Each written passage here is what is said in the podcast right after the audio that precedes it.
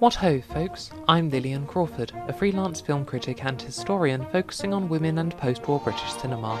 Welcome to the Listen to Lillian podcast, part of an ongoing blog I've recently set up on Substack to develop my research my own terms. Simply go to listentolillian.substack.com to lilian.substack.com to subscribe for a bumper crop of reviews, essays, and feature articles, with upcoming series including a deep dive into the output of Ealing Studios, dance in the films of Powell and Pressburger, and all things Carry On, James Bond, and Derek Jarman. Each episode, I invite my guest to select a British film to discuss, from the silent era to recent releases. All I ask is they pick a film they think is particularly interesting in its representation of female characters or its approach to queer subject matter. For this episode, I'm incredibly excited and grateful that film director Isabel Sandoval has agreed to join me for a chat.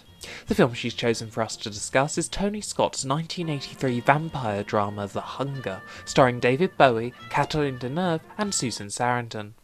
Before we get going, here's the original trailer to give you a flavour of the film. Sarah Roberts is in jeopardy. Hey, lady, how about it? Stay with her. Help her, for she has begun to feel the awful horror of the hunger. John Blaylock, the hunger has given him everlasting life. Until now, pray for him. Miriam Blaylock. She feeds one day in seven on the unsuspecting, and soon she will turn into something that you will never be able to forget. No matter how hard and how long you try, fear her. What have you done to me? Forever and ever. Life signs terminate right here.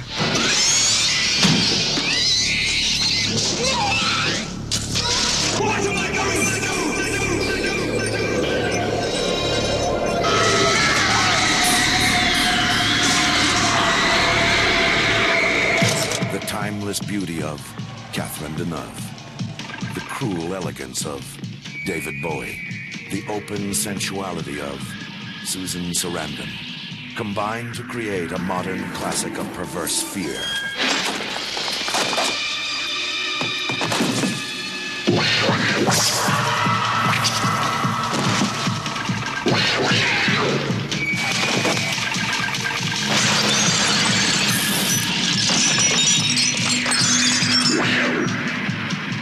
Haunting, mysterious, sensual, strange, perverse, riveting. The Hunger.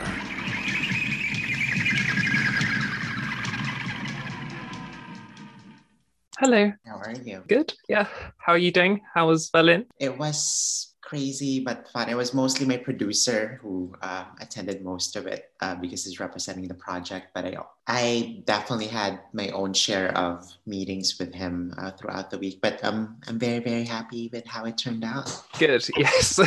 London. yeah, it's been strange not being up to much, just trying to start out with various projects. So I am so insanely grateful to you for agreeing to do one of these. Of course. Um, thanks for inviting me. So The Hunger, it's really my first time watching The Hunger. It's been on my watch list. So thank you for you know nudging me to finally see it. I also hadn't seen it before. So this is good that we're both coming at it fresh. One of the first things I wanted to ask you as well, you've sort of answered it in a way. It was like what your relationship with the film is, how you became aware of it, how you came to the film. Yeah, um, you know, I think since the pandemic started a year ago, I had this idea of wanting to do a vampire film, you Mhm. know, but that wasn't horror or not, you know, trafficking in the usual tropes and cliches um, that we expect from that kind of film, and that I want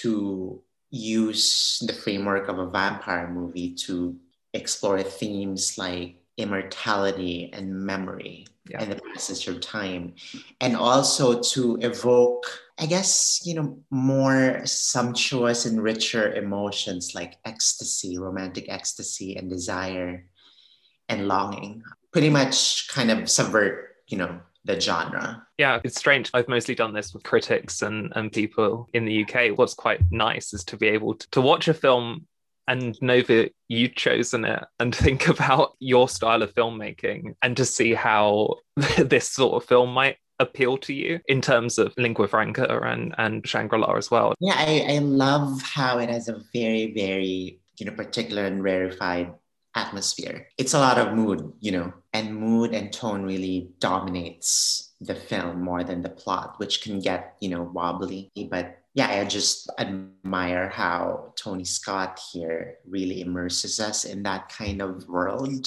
Mm-hmm. Um, you know, it, the aesthetic is very, very 80s. It reminds me of that iconic 1984 TV commercial from Apple. Yes. it's all these, you know, billowy lace, you know, white linen stunt doves and these, you know, like smoke. Uh, yeah, it's, you know, for someone who's working in an ostensibly you know commercial slash studio project with three recognizable stars mm.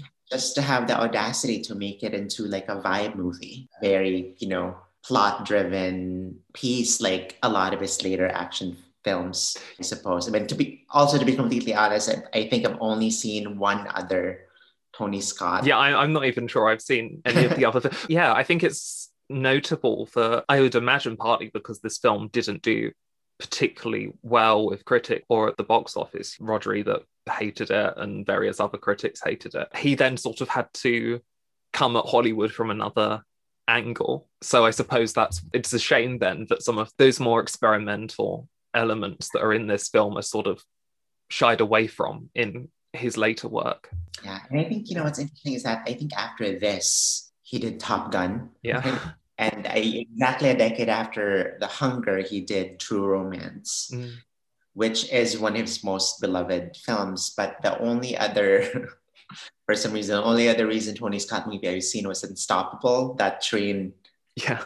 action film with, with um, Denzel Washington and Chris Pine about 10 years ago. Yeah. yeah. Again, talking about like what I was thinking about in terms of your films and this film was that what really struck me about the eroticism of this film was the way that particularly the lesbian scene is shown um, which i suppose in the 80s would have been quite striking in the way that it's it's depicted. In a similar way me as a trans woman now watching lingua franca and seeing the way that the sex scenes are done in your film is mm. so i cried i was kind of overwhelmed um, it's so beautiful and so honest in a way that i'd never seen in a film before yeah so I, I, think it's interesting to look at these sort of milestones of, of representations of sex in cinema particularly for lgbt people it's um interesting though because what do you think of um, the sex scene here in The Hunger being directed by a you know cisgender male? Do you think that it yeah. has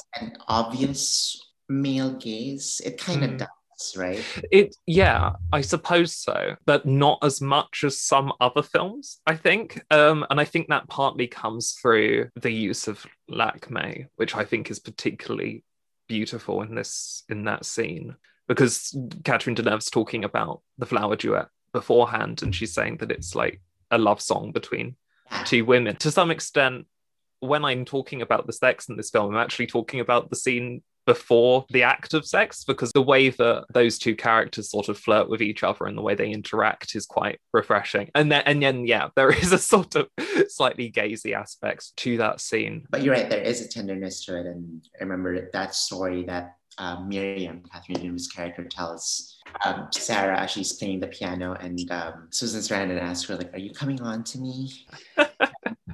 Are you making a pass at me, Mrs. Blaylock, or something?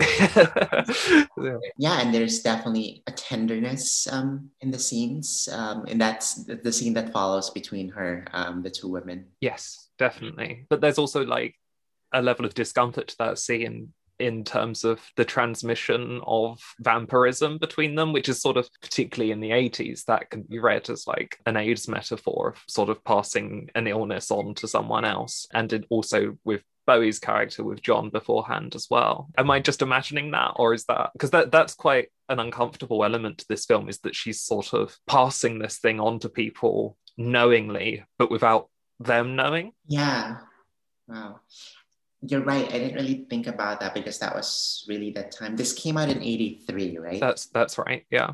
It's around the time when Mhm. HIV/AIDS became wow. Do you think? Um, now I'm curious in terms of the public and the critical reception to the film around that time. Mm.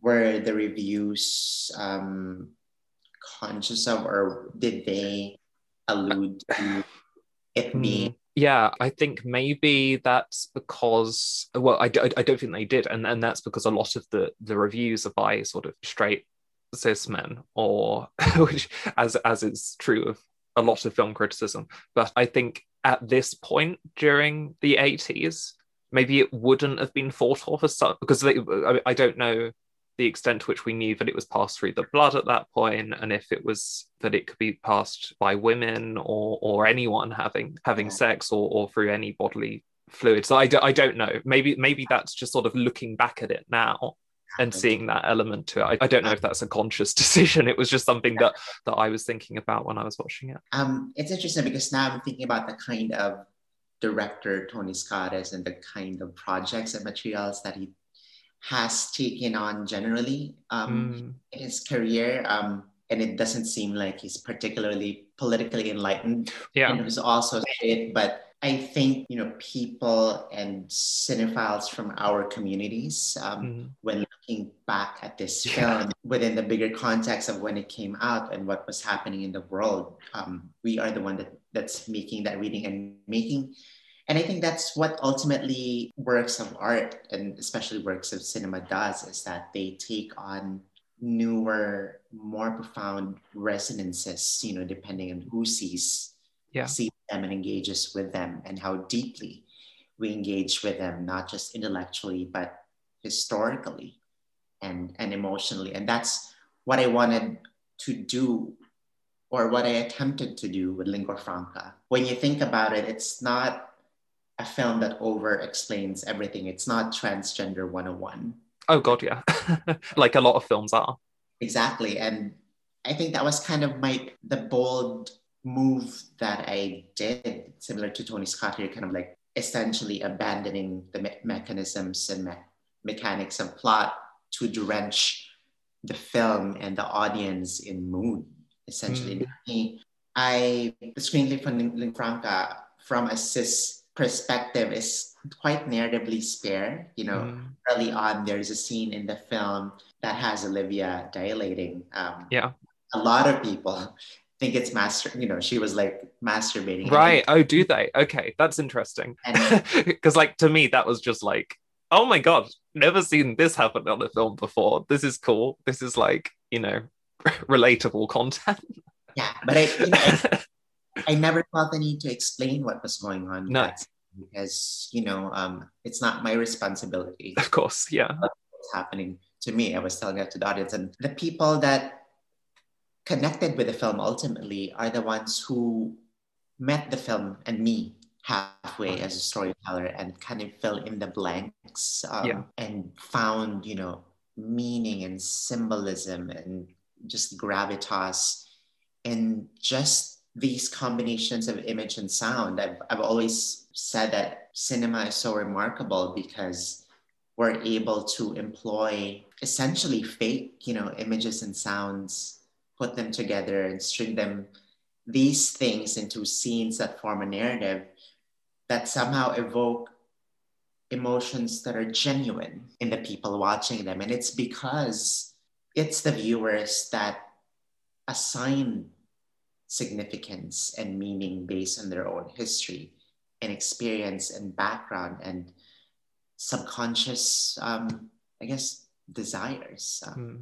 that we project onto the screen. Yeah, definitely. And I think that what really is quite striking about the hunger in that way and in terms of how it combines those those cinematic elements is that the opening is a real sort of tour de force of image and sound and, and editing. That opening sequence with with sort of um, Bauhaus doing Bela Lugosi's Dead, is, which in itself is sort of like this is not old Universal monsters Bela Lugosi Dracula. This is a new version of vampirism, and yeah, it just sort of absolutely rips along for a while, and it's like, oh my god, it's going to need to slow down in a minute, otherwise, it's going to be hard to sort of keep up with what's with what's going on. I thought it was also quite deceptive, to be honest, because, you know, for one, it signals this is going to be an ultra modern, not your usual, you know, 1930s Yeah. vampire movie, you know, even though it's called Bela Lugosi. Like, yeah, you know, now that I think about it, like choosing uh opening song that goes Bela Lugosi's dead, like this is not your Dracula movie from the 30s. Yeah, there's but no there's no sharp, sharp teeth and and capes and fangs and things. It's going to be a different aesthetic of vampire movie. Yeah, and it makes you feel like it's going to be really punk and rock, but the rest of the film can feel, I guess, just um, a very slow burn, seductive, you know, um, art house. It's uh, it's very interesting. Um, Yeah. Although to be quite honest, in terms of my aesthetic, the opening is not my my thing. I tend to go for. I mean, you've seen Lingua Franca. I tend to go for you know Wong Kar Wai-ish, um, yes. to a lush kind of shtick. But you know, I thought the opening was just the perfect '80s time capsule. Um, yeah. in that Mm. kind of. I feel like the '80s movie is a genre unto itself. Um, Yeah. It's really interesting. Uh-huh. They, they they they shot that opening at Heaven, Charing Cross, the like gay bar, which was like massive in this in this time. So I thought that was really interesting, a perspective of queerness that there's like th- that's all taking place within sort of London's hub of queer people, which I thought was quite cool, especially given what comes later in that Miriam is like this sort of I I don't know to describe her as bisexual, but cer- certainly her sexuality is more fluid than just being with David Bowie. so interesting, you know, because these are some things like, yeah, it, it didn't really even occur, or it wasn't that big of a deal to me seeing that Catherine Deneuve's character was bisexual. Right. Yeah. so watching it from a contemporary lens, you know, but Mm. at that time, was Yeah. it a big wow? Yeah, yeah. I mean, they had to closed sets and things to give Susan Sarandon and and Deneuve a sort of privacy. I mean, especially for those two actresses who Yeah. are very much sort of in the vein of heterosexual narratives. So with Deneuve in sort of in terms of like the Nouvelle Vague and Jacques Demy's films, and then then with Sarandon, sort of American big budget film. So it's it's this this sort of like meeting of cultures as well in this film that you have like the British David Bowie and the French Deneuve and American Sarandon, and they all sort of come together in this hodgepodge. I don't want to say like love triangle because it's it's bigger than that. There are like you know there's a whole history of people who have been a part of this sort of ongoing narrative. Yeah. Have there been a lot of queer vampire movies? I think I think there was a particularly at this time, moving out of like the 60s and 70s, there was a sort of an almost fetishization of lesbian vampires. Because there was like um, Vampyros Lesbos, and there was Jean Rollin's films in, in France of the sort of lesbian vampires. And yeah, so it's almost, I suppose, if we're talking about like the gays in that scene and, and the, the sort of fetishization of it, actually, yeah, there is a precedent for lesbian vampires to be a thing um, in, in films at this Oh. time. But it's been sort of reclaimed since then. So things like uh, Kiss of the Damned, Cassavetes film, and yeah, I feel I feel like there when it's coming from a female director, it tends to not fetishize that, but to sort of use vampirism as a form of empowerment to women. Whereas at this time, I think it, it more verges on the sort of uncomfortable male fetishization. Yeah. Um, Most of those vampire, lesbian vampire movies were directed by men. Right? Exactly. It's interesting because this is a film that, as as we said, was sort of wasn't very successful when it came out. It was critically derided, but has sort of been reclaimed later on. It's like listed as a cult film, and particularly in sort of goth subculture, this film's quite influential. I wonder almost if when that happens. And I think it's happened a lot since. I mean, there are films like Jennifer's Body, for example, which on release was like dismissed as being misogynistic, and now it's seen as sort of it's been reclaimed by with a feminist perspective. I wonder almost if it's possible that a film where the intention was fetishization and male gaze can then be reclaimed by women or by queer subcultures as something for them as almost part of their culture. What do you think? Yeah, it's you know, it's truly a fascinating question in that do we assess an object of art, an artistic creation outside of the circum- circumstances it was created in and the intentions of its creator? can we completely divorce that work from, you know, the, the surrounding context and just attach meaning and significance to it, you know, from our own perspective, you know, interpretation as a consumer of it. It's something that I've still been thinking about. it. I can't, I think in this case, I can't completely isolate the hunger from the means and the system that created it and the design and intention of its director. Um, assuming that he had a good degree of creative control over the project. But to my understanding, when they shot The Hunger, the studio actually insisted on shooting that gory, grotesque scene where Catherine Deneuve gets attacked by the undead. Um, yeah, no, they changed the ending of the film so that to, to give the possibility for like sequels to be made by keeping Sarah alive at the end. It's certainly not what the film has been sort of building up to because it's supposed to be that that Sarah kills herself rather than sort of live forever and uh, as an addict and, and and with her addiction. So it's interesting that they they changed that. So yeah, I think you're right. I think we can't view this as a film which is like entirely created at the bequest of Tony Scott. It's it has been manipulated and yeah. and sort of driven to some extent by by the studio, which in this case is MGM. Exactly, and you know, I mean, the, the case would be very different with say um, the Wachowski sisters, yeah. for instance, in light of what we now know about them. Mm-hmm. You know, coming out as trans and interpreting the Matrix trilogy and the Matrix films as uh, trans narratives is not, you know, coming from out of nowhere. It's not like trans people looking at the Matrix, if the Matrix had been made by cis men. Yeah. And we're looking at it and going, oh, we can see that in there.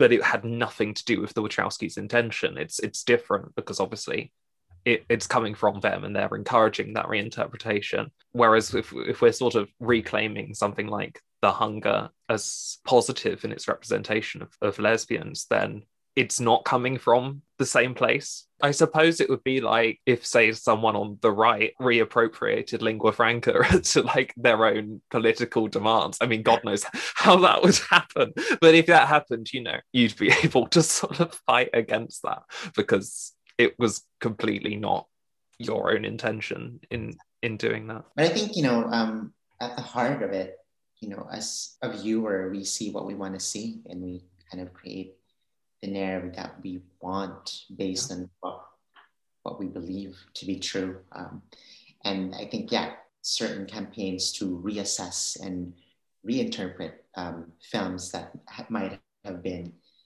considered objectionable or derided when they first came out and um, revisiting them different perspective or a different vantage point in a different generation it's it says a lot it says definitely more about its reassessors than the work that's being reassessed yeah.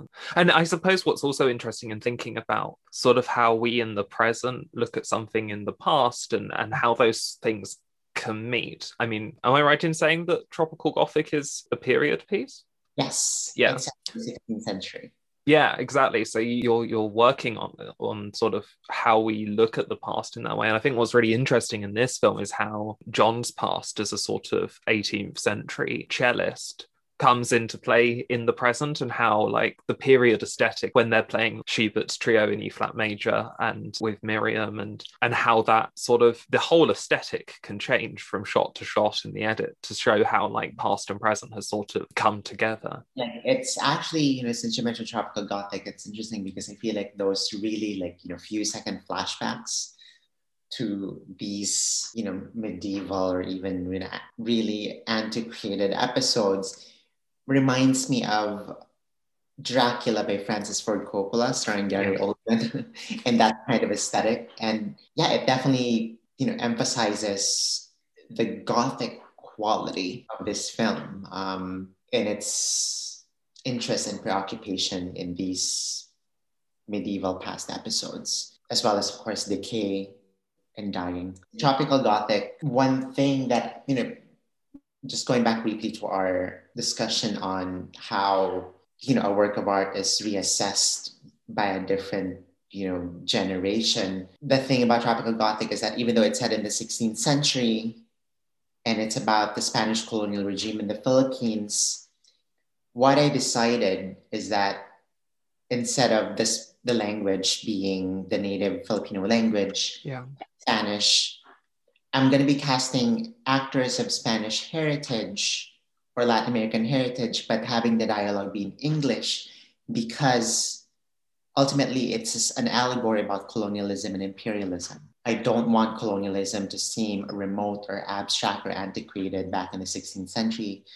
It continues to resonate and happens today, but in our day and age, it's not European countries that's primarily perpetuating and going into these imperialistic pursuits. It's it's America over developing countries and the third world. And by having the dialogue be in English, even though the setting is ostensibly in a Spanish colony in the Middle Ages, I'm forcing or I'm inviting the audience to view this story from a modern and contemporary lens, contemporary lens. So I think I'm kind of instructing or teaching the audience how to assess Mm. my film in that case. And this was actually inspired by, and maybe you've seen Transit by Christian Petzold. Yeah, yeah, I love that film. You know, it's set in the, you know, it's an adaptation of a Holocaust novel, Yeah.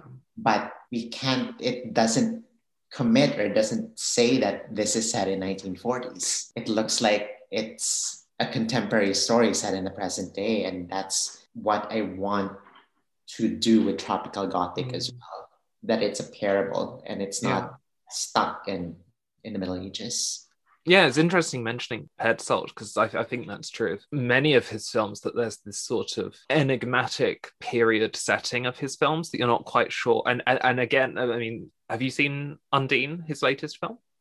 I haven't. Oh, it's very good, but it's like that sort of mythology interacting with the present day in a very different way to like how we've seen the sort of Undine myth shown in films before. I think it's I think it's fascinating how we can sort of use past settings and stories to say something about today um, and the interaction between those. But it's interesting with the hunger in that it undeniably 80s, but Yeah. still has in some sense a timeless quality. Yes, and I think that's what's so important is, and particularly in the hunger, it's about the timelessness of of those relationships and how I suppose what the ending does is it gives some more the changed ending. It gives an almost optimistic suggestion that you can put a stop to the evils that have sort of existed throughout history that you know there is a chance to change that whereas the original ending sort of you know miriam would have kept on going and kept on sort of ruining people's lives in the ways that she does Now, you know, that we're discussing it, I think I have a theory why this was not critically well received. And I think Mhm. it might be as striking and as bold the opening sequence was, it doesn't really represent what the rest of the film would be and would feel like. And I think a lot of you know negative reviews or films that are ultimately not well received, it's because they set up certain expectations that they either subvert um, or don't fulfill or meet, and that's what critics and audiences don't like. You know, it's a very rock and roll punk kind of opening for a film that's otherwise, I think, quite atmospheric and reserved and Yeah. classical. yeah i think that's a that's a really important point that the music in the film is really all over the place and that's you know it starts off with bauhaus punk music and then we're straight into schubert and then later on we get bach and gorgeous scene when john's being laid into the coffin by miriam and allegri's miserere is playing and it's it's such a it's it's almost like the music starts very modern and goes backwards in time, all the way back to sort of medieval choral music, and then back forward again to Delibes for the for the sex scene. And all the while you've got like this sort of synth score occasionally like permeating as well which very much grounds it in like the 80s i mean when i hear that i always think of vangelis's blade runner score which is like the year before this in in tony scott's brother ridley's film. Yeah. so um, i think the music's really interesting at sort of playing with those those themes. And as you say it sets it up to be something that the rest of the film isn't Yeah. it's so different to what you see before that That also, you know, I mentioned that because that's also one of, you know, what I was thinking a lot while I was cutting lingua franca. And then because part of me was like, you know, when you're submitting to festivals, the 10 minutes, the first 10 minutes are really important because it determines whether, you know, people are going to decide to continue watching the film even at that point. So it has to be mm. arresting, it has to grab your audience. But then I also was like, it could be, you know, like, you know, quick scenes, fast editing, but that's not my film. And um, I wanted the opening sequence at least to immerse the, the the audience in the world of lingua franca right away, and that's why those montage scenes that were very Akerman-esque. yes so gorgeous We shot them a few months after principal photography. So we did a pickup, two pickup days, and Mm. we just shot those um, scenes on in Coney Island and Brighton Beach actually, because I thought that would, you know, bring the audience right into the world of lingua franca right away in Brighton Beach. And yeah, so that it doesn't feel like I'm deceiving or cheating the audience about what to expect film. Yeah, and I suppose also there's such certainly for someone who is cine literate and and and, and you as a very cine literate director, those citations say a lot to an audience like when it starts and it's sort of like news from home like the kind of letters and and the voiceover and then the sort of Jeanne Dielman like shots with the woman peeling the orange and and and, and parts like that but also you do that with the music as well when smoke gets in your eyes is playing. I mean that's that's a song which has a long history in in, Yeah. in in film use and conjures up things like bitter tears of petra von kant and um, andrew haigh's 45 years. I mean i'm saying that as, as someone watching it. Was that your intention when you like made those choices? Yeah, um, you know, and to add to those two that you mentioned, there's also Three Times by of course um, and yeah, I I think I I fell in love with that song from Petra von Kant and Three Times, but I when I saw that used in the trailer for 45 years, like three four years ago, maybe even longer, I was just like blown away and yeah I've been wanting to kind of be part of that cinematic tradition of movies that use smoke gets in your eyes. Yeah. But I wanted to use a version that wasn't, you know, uh, that was just instrumental. yeah rather than the platters version i think it's interesting because i because i was i was thinking about that in terms of representations of female relationships in this period and i was trying to think of like other films where where that and petra von kant was obviously one of them and it, it's it was yeah I, I think when i was watching that that sex scene with the lakmé and the music and i was thinking of like the use of that in petra von kant and then was thinking about lingua franca. It's in, it's interesting how like these things can sort of be conjured up when you're watching a film. You know, watching The Hunger, are you seeing any conscious or deliberate like Mm.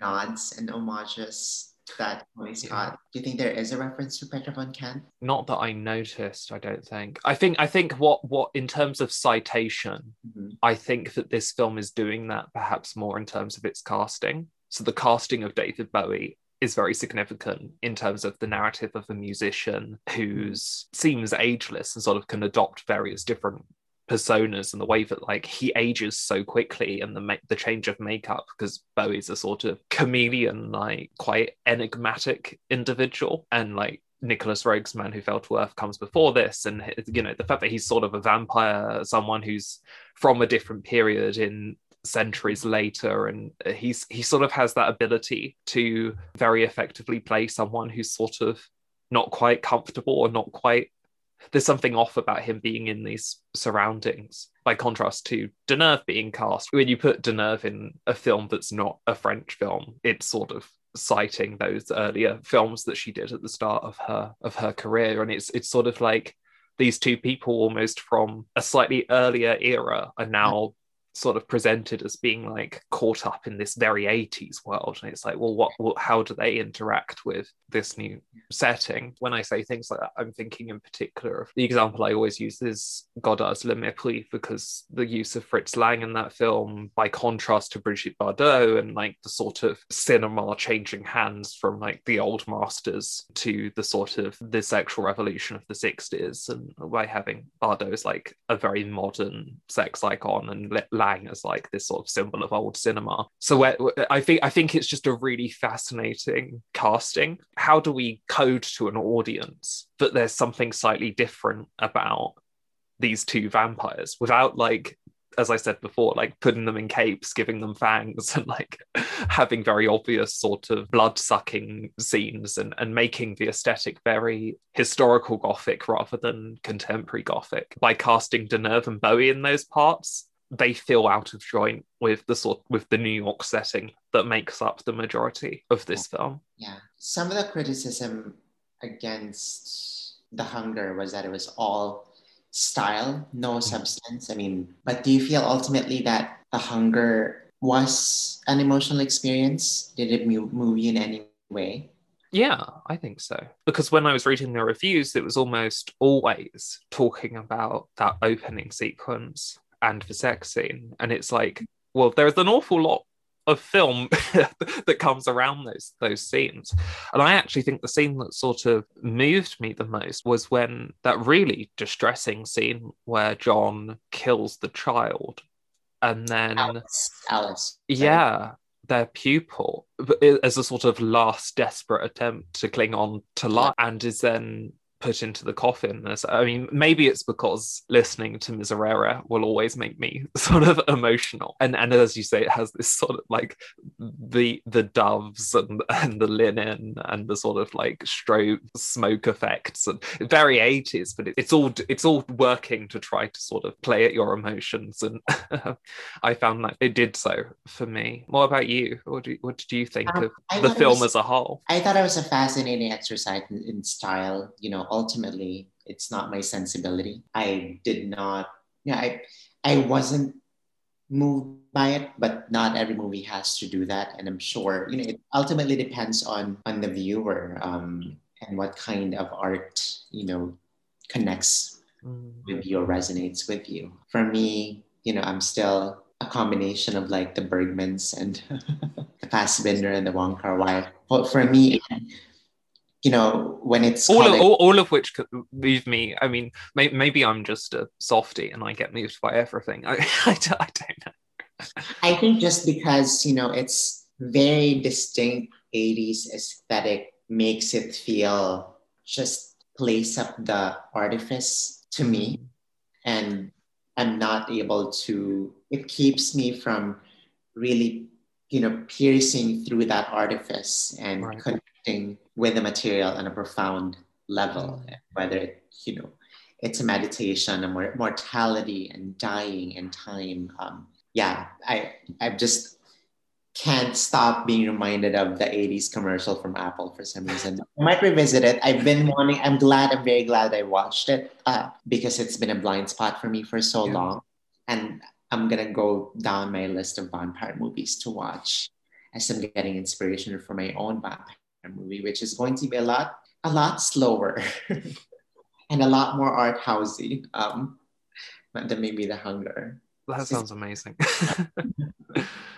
yeah, it's interesting you say that about artifice and, and the 80s because a lot of my favorite films are the sort of high camp, knowingly queer films that are made in Britain in the 80s. So, especially Derek Jarman's films, which he starts making in in the 1980s and i think particularly in terms of thinking of something like edward ii or wittgenstein where everything is artificial. There's there, there are no naturalistic elements but they're sort of biographical films and that's used to sort of play up the queerness of those films and, and, and, the camp of those films also ken russell's films in the 80s his sort of like lisztomania types things and I, I i think that what's quite interesting is that this is a film largely shot in America and produced by MGM, but it ha- but it's it's by an, an English director and and the male lead Bowie is is an English actor. So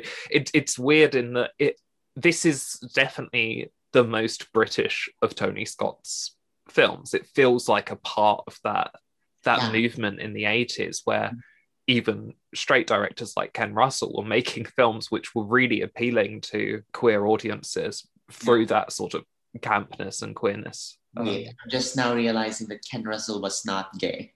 No, he's straight. but you, if you watched his if you watched his films, you would never know. Oh my god!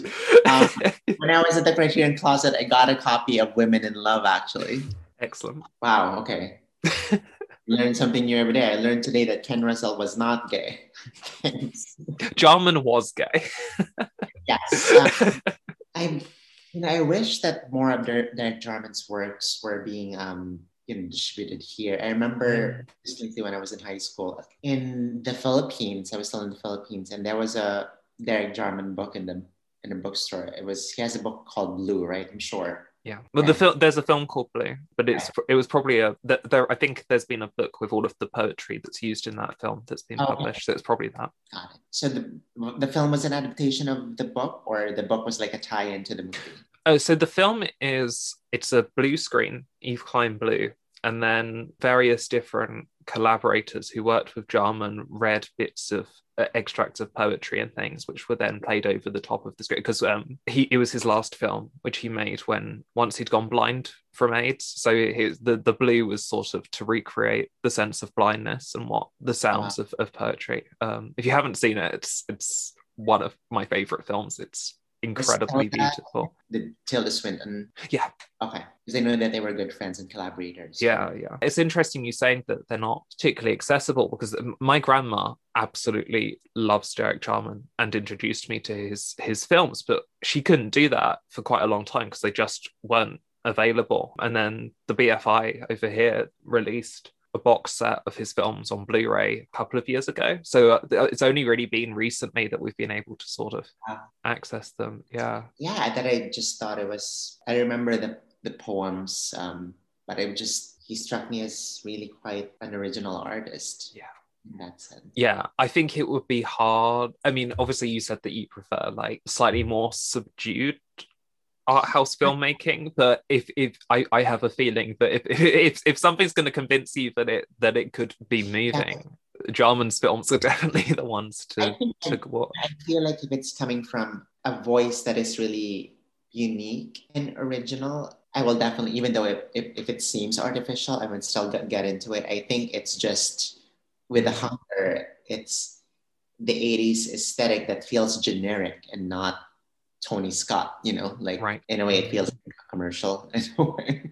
Um, but it's artificial in a way that, say, a Roy Andersson film. Right. Is. I can definitely get into that. An Aki Kaurismäki. Um, yeah, yeah, yeah. Film or mm. Wes Anderson. If it feels like it's just coming from their own mind and sensibility. Yeah, and you and you don't and you don't think it is in the case of the hunger. No, because I can. Def- I feel like again, this is me watching it and discussing it in 2021. Right. And a lot of works, you know, pretty much the 80s is done. And this came out in 83. So maybe back then yeah. it was bold or cutting edge or fresh. Um, yeah. That I can't say because, you know, I'm watching it 40 mm. years later. Um, yeah. What do you make of like David Lynch's films from the 80s? Because like in terms of aesthetic, I think it's quite similar to things like Blue Velvet. No, I think Blue Velvet is weird in its own idiosyncratic way. Okay. it doesn't feel as 80s as this does. No. yeah, uh, okay. yeah, it's like 80s in a very Lynch way, not right. 80s. Okay, I see. Whereas this is 80s in an 80s way. Yeah. Okay. yeah, I see what you mean. Well, we're talking about this sort of thing. I'd be very interested to know like what your relationship with British cinema is more broadly because you know you when I when I asked you to to choose film you originally said My Beautiful Laundrette which I did an episode on a couple of weeks ago. You know, British cinema to me is I think from the British directors I know are the ones that are typically considered canon, to be honest. I mean, there's uh, Mike Leigh, for instance. There are um, Powell and Pressburger, My favorites. Joanna Hogg, Lynne Ramsay. Have they had an influence on your filmmaking? It's so weird because I feel like for the long, like especially during my formative years, I've associated British film with Merchant Ivory. Right. Yeah. productions you know there was a stretch from the 80s to like the mid 90s like maurice howards end the remains of the day these are all merchant ivory right and Yeah, yeah, merchant yeah, they are. Yeah. and yeah and i just felt like they were not formally or stylistically exciting to me um, Okay. That's interesting. and that they were shrouded but by this kind of propriety and gentility that i wanted to rebel against you know in my own art and Um, Ismail Merchant was Indian and James Ivory was American, Oh, okay, wow. but but their films are so British. they're so British, British because they're adaptations of British, you know, classic British.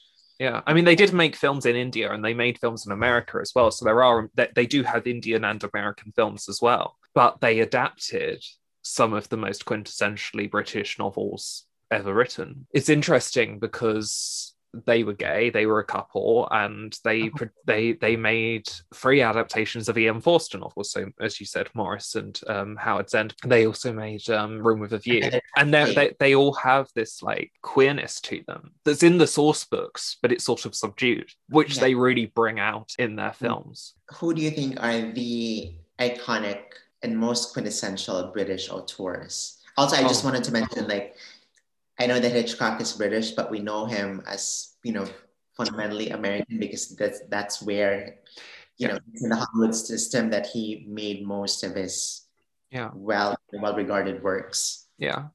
Um yeah, I mean you mentioned Joanna Hogg, who I, I think of as sort of the quintessential author in Britain who has come out of that school of British very independent filmmaking that I- associate with Derek Jarman and Ken Russell in the 80s. Um, that sort of that style of filmmaking where you just get your group of friends, actors, like your little troupe and your costume designer and everything. It's all the same people.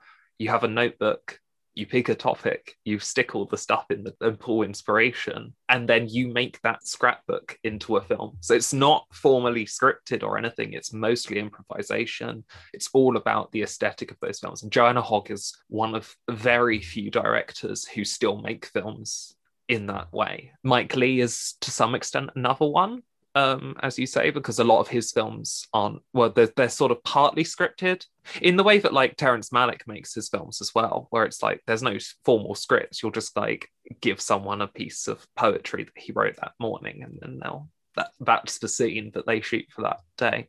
Film hours and hours of footage, and then you sort of put the film together by cutting it all up in the editing process. That that's a form of auteurism that I I associate specifically with with British directors where it's cinematic but it's very theatrical it's done in a sort of theatre troupe style of filmmaking Is uh, Peter Greenaway British? yeah that's an interesting example as well because Yeah. th- that's like peak artifice in terms of and and and gothicism in his in his films and and and again the sort of play of periods in something like cook thief his wife and her lover and draftsman's contract as well To me, like John Hogg is interesting because she feels, you know, like she's both very art house and very British. I feel like, you know, her films feel British, right? yes very much so Very British. Um, and like, Lynne Ramsay does not necessarily feel. The first, I Yeah. think, I think her first two films, Ratcatcher and Morvern Callar, feel very Scottish, and then her later films, We Need to Talk About Kevin, You Were Never Really Here, are very American. So it's it's interesting the way that her career, and the same with Andrea Arnold, uh, Red Road or Wuthering Heights are very British, whereas American Honey, oh, and Fish Tank's very British, but American Honey is very American. So it's it's it's it's that typical thing of like the sort of British invasion where directors go from making very British films to going to Hollywood and then making something quite distinct from those earlier projects. You can probably relate to that to some extent because you started off making films in the Philippines, and now you're making sort of quintessentially American films. But it's fascinating to me that, you know, I did not, I wouldn't even call it a crossover because I feel Mm. like when I was really becoming a student of film, you know, I was watching world cinema and, you know, my sensibility wasn't really molded by the mainstream Filipino films that I grew up watching. Like I didn't really take them seriously because they are studio, um, studio output.